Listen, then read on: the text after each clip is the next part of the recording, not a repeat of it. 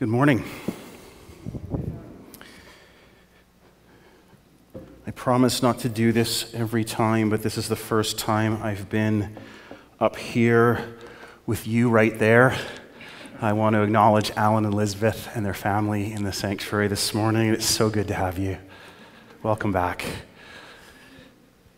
Every Sunday morning before church, I go for a walk. It's just an opportunity for me to slow down from the busy week and just take an intentional moment to let God impress upon me what He wants me to say. And often when I go into my walk, the sermon is still a bit jumbled. I have it all, it's there, it's not quite clicking. And faithfully, God pulls it together and tells me what it is that I'm supposed to say. This morning, I got back from my walk, and Karen said to me, How was the weather? And I said it was, it was warm, and I grabbed my app and I looked it up, and I said, and it was only 80% uh, humility. And she said, Oh, I think it's lower. And I thought to myself, wouldn't that be great? Coming this week in Church Center app, a spousal humility index. You can hold it up to your husband and you can see if he's telling the truth and whether or not he's speaking with grace and love. And that would be so fantastic. Sorry, husbands. Fortunately, it doesn't exist. But we're starting this week a series on parenting. And I can't help but think that's probably one of the most humbling things anyone can do. And there are moments where we need a humility index to remind ourselves that we need to go into this with not a modicum of grace, but a whole bucket full of it. Karen and I had a really difficult journey into parenthood. On March the 3rd, 1998, we got up in the morning and we were anticipating the birth of our first child. On the Friday before, we'd been told if the baby doesn't come on the weekend, then come in on Monday and we'll just do another check.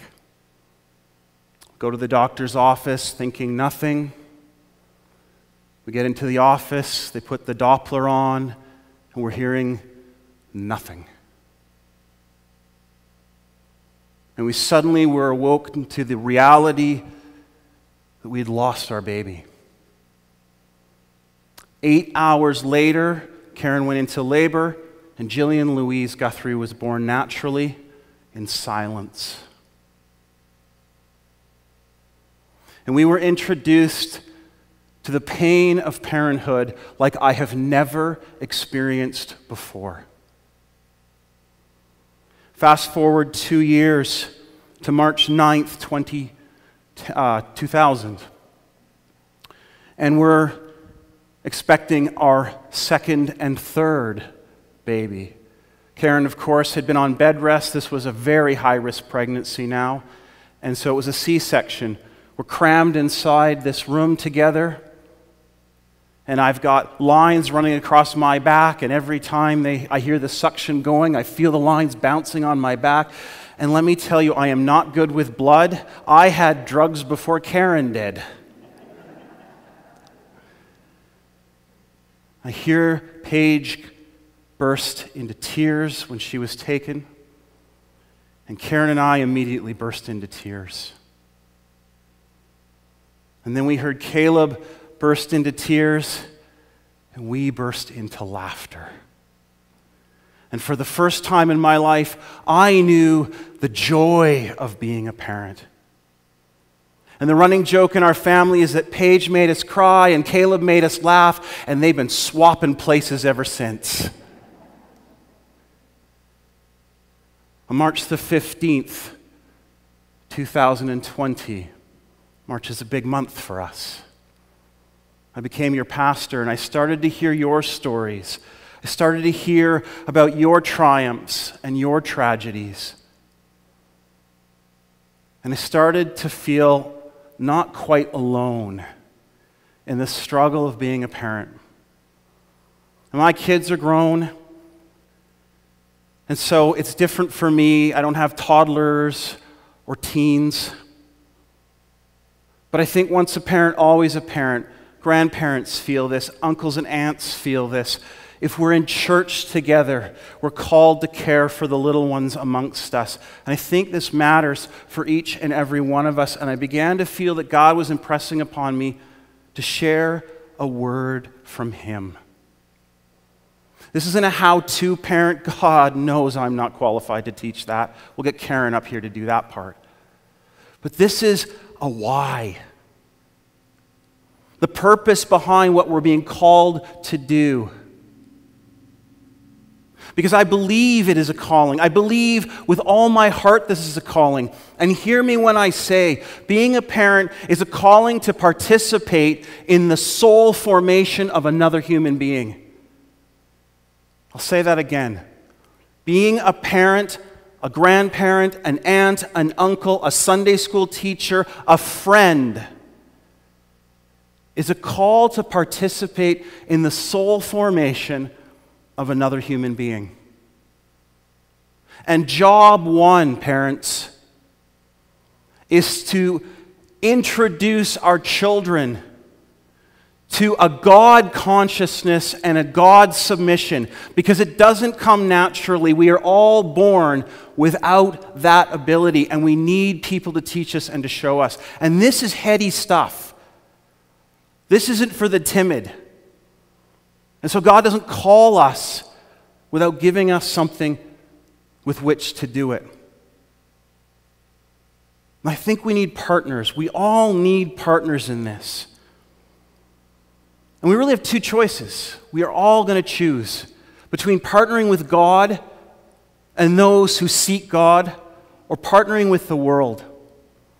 And if you're anything like me, you're going to oscillate between those two every single day.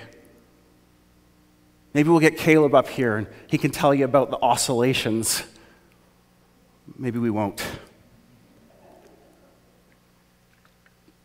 You see, I think this is one of the most important, if not the most important job and calling anyone can receive.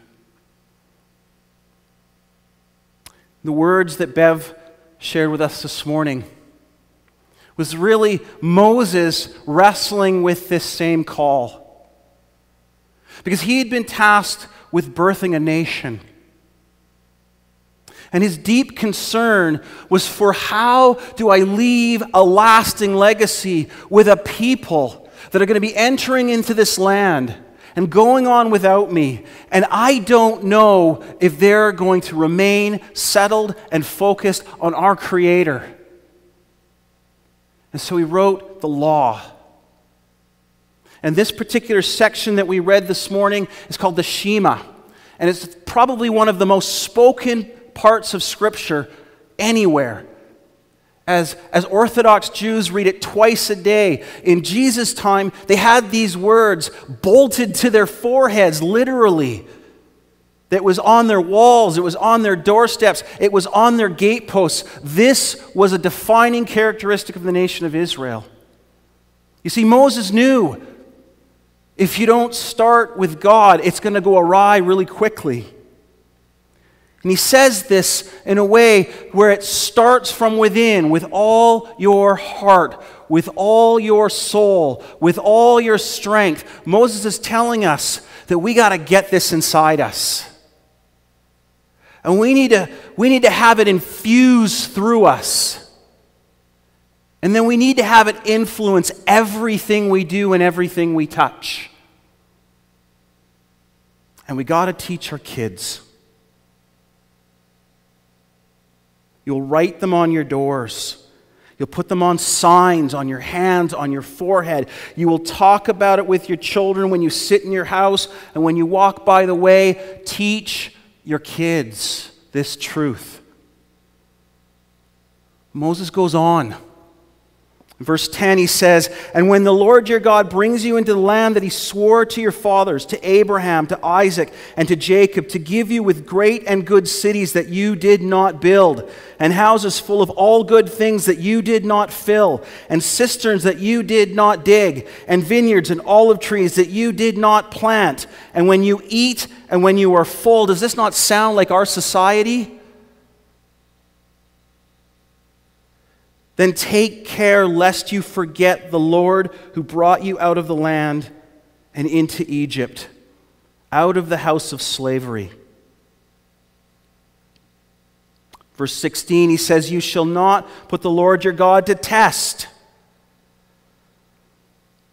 And in verse 20, he says, When your son or daughter asks you in time to come, what is the meaning of the testimonies of the statutes and rules of the Lord our God has commanded you? Then you shall say to your son, We were Pharaoh's slaves in Egypt, and the Lord brought us out of Egypt with a mighty hand. And the Lord showed signs and wonders and great grievous against Egypt and against Pharaoh and all his households before our eyes. And he brought us out from there that he might bring us in and give us the land that he swore to give our fathers. You see, Moses knew he knew that we all have a value based focus. And what we treasure in this world is going to come out in what we do, in what we possess, in what we gather around us, in the words that we say, in the faith that we share, in, in the way we teach our children, in the clubs and sports, and all of the things that we do. In our career, it's going to come through. In our churches, it's going to come through. What we treasure will be on display. And Jesus says, make sure your treasures are in heaven. See, we live in this land of plenty, this land flowing with milk and honey. And it is a narrative that our culture gives us that is in direct conflict with the narrative of the gospel. And your children are going to notice. And they're going to ask you, especially if we commit to this with our whole hearts, minds, souls, and strength, they're going to notice why aren't we like Johnny's family? Why aren't we like Susie's family? Why can't we do this on Sunday morning? Why do I have to be in Sunday school and can't be in soccer? Moses says, keep this top of mind. You see, as parents, if we are going to introduce our children to this God consciousness, to this God submission, we are going to be in direct conflict with a world that wants to teach them that they only need to submit to whatever it is they feel is truth. That's the battle we fight as parents. And so Moses said, How do we do this? Tell them the stories. Why are we different, mom? Why are we different, dad? Well, because we were slaves in Egypt. And then God came through Moses and through Aaron, and he showed signs and wonders. And he stood up to Pharaoh and he freed us from slavery. And then he brought us to this land flowing with milk and honey and fulfilled his promise a promise he made to Abraham, a promise he made to Isaac, a promise he made to Jacob. And we live in that land today. And Christ took the Shema and said to the church, Love God with all that you are, which means the story is our story. And we get to say to our kids, we were in bondage to sin. And then Jesus came and showed amazing signs and wonders and stood up to an enemy that would keep us enslaved and in death and freed us. And has given us a new promise a new promise of a new land where we will dwell with him forever. And that, children, is why we live the way we live, because we are conscious to God and we submit to God and we love God and we see the privilege that that is. And I feel called to share that with you because I love you with everything I am. How do we do that? What's the practical side of that for us? We've been talking for a few weeks now on spiritual disciplines. I think the first thing is to get this into our bones, all our heart and all our soul. You can't teach what you don't know. And so examine yourself. Look at your life and ask that question. It's a question my team often hears me ask What are we doing right? You say, I don't think this is meant to be abusive. I don't want you to walk out of here feeling shame, hanging your head low. This isn't me yelling at you. This is me cheering you on because being a parent is tough.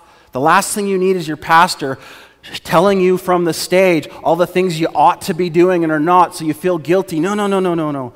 Imagine me in a short skirt and pom poms. Okay, maybe don't. But I am cheering you on.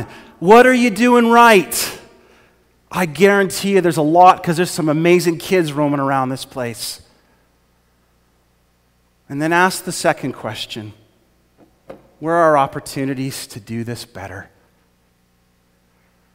Gather. Do this with a family. Don't do this alone. This is a team sport. Partner with us, the church. Partner with your schools. Partner even the government once in a while to get that right. But the point is, I'm going to leave that alone. Let's not go there. The point is this God has given us these resources, and one of the greatest resources He's given us is the Word, and the other is family and community, the church. Get this into our bones. Make this a family matter. Talk about this around the dinner table in the streets. Talk about what it's like in their school and their day. Take stock of where your kids are on this and what they're struggling with. Acknowledge that sometimes it feels unfair they can't play soccer on Sunday morning. Move this outside your house. Make this public, not private. It's not performance oriented, but an honest attempt to live our faith in the other six days. I don't know what that looks like for you, but I think this is the task that we've set ourselves to in our life groups to live as a community asking these tougher questions. How do I share my faith in a very real and tangible way? Not proselytizing, but honest dialogue in, in community with others. And finally, ask, how, Lord, do you want us to make this public? and engage our faith in the public realm. Whether we're a teacher, government worker, doctor, anything that we do, how are we able to take this faith public? Appropriately. We are in restrictions, there's things we can't do. But how do we do this well? I'll finish with a story. I was having coffee with a pastor friend of mine pastors a church in Edmonton. And he was sharing a story about what he uh, had attempted to do prior to entering seminary. And he talked about an interview. He got all the way to the interviewing process with uh, CSIS. And he went to this nondescript building in Vancouver with no number on it. And he walked in and he soon realized that they really couldn't take a joke. And he got into the interviewing process and they asked him this question do you belong to any subversive organization or religion? And my friend said, Yes. And of course, their eyes bugged out because that's not the answer they expected. And they said, what, what do you belong to? And he said, I'm a Christian. And they said, No, no, no, that doesn't count. And his response floored me. He said, Then you don't understand Christianity. You see, I think that Jesus is asking us to be subversive, not in a destructive way or a violent way, but in a loving way. In a way that undermines the world's narrative that's counter to the gospel. And I think one of the most subversive things that you can do is partner in the soul formation of another human being. Let's pray. Father, thank you that we get to serve you through our children and in our children. Father, I pray for every parent here, for every grandparent here, for every aunt, for every uncle, for every friend of a child, that you would help us to unleash in every little one a God consciousness and a God submission. Jesus, may they know you personally. And may that knowledge change the world. Father, I pray that as parents take stock and ask themselves, what is it I'm doing right? You would flood in them a deep sense of your pleasure. That they would feel encouraged to continue the monumental task of raising human beings. Father, as they ask the second question, may they feel your grace. May they feel challenged but strengthened to press into the areas you would have them press into. And finally, Lord, I pray for those who have regrets, who have raised their children and look back and think, I didn't do that well. Father, I pray they'd feel just your healing touch, that you would restore relationships, that you would make all things new. To let them know, to remind them that it is never too late to start to love. May you restore families that are broken. May you strengthen families that are whole. And may you help us to all partner with you as we work to, to form the children who you've called us to do life with. We ask this, Lord, in Jesus' name. Amen.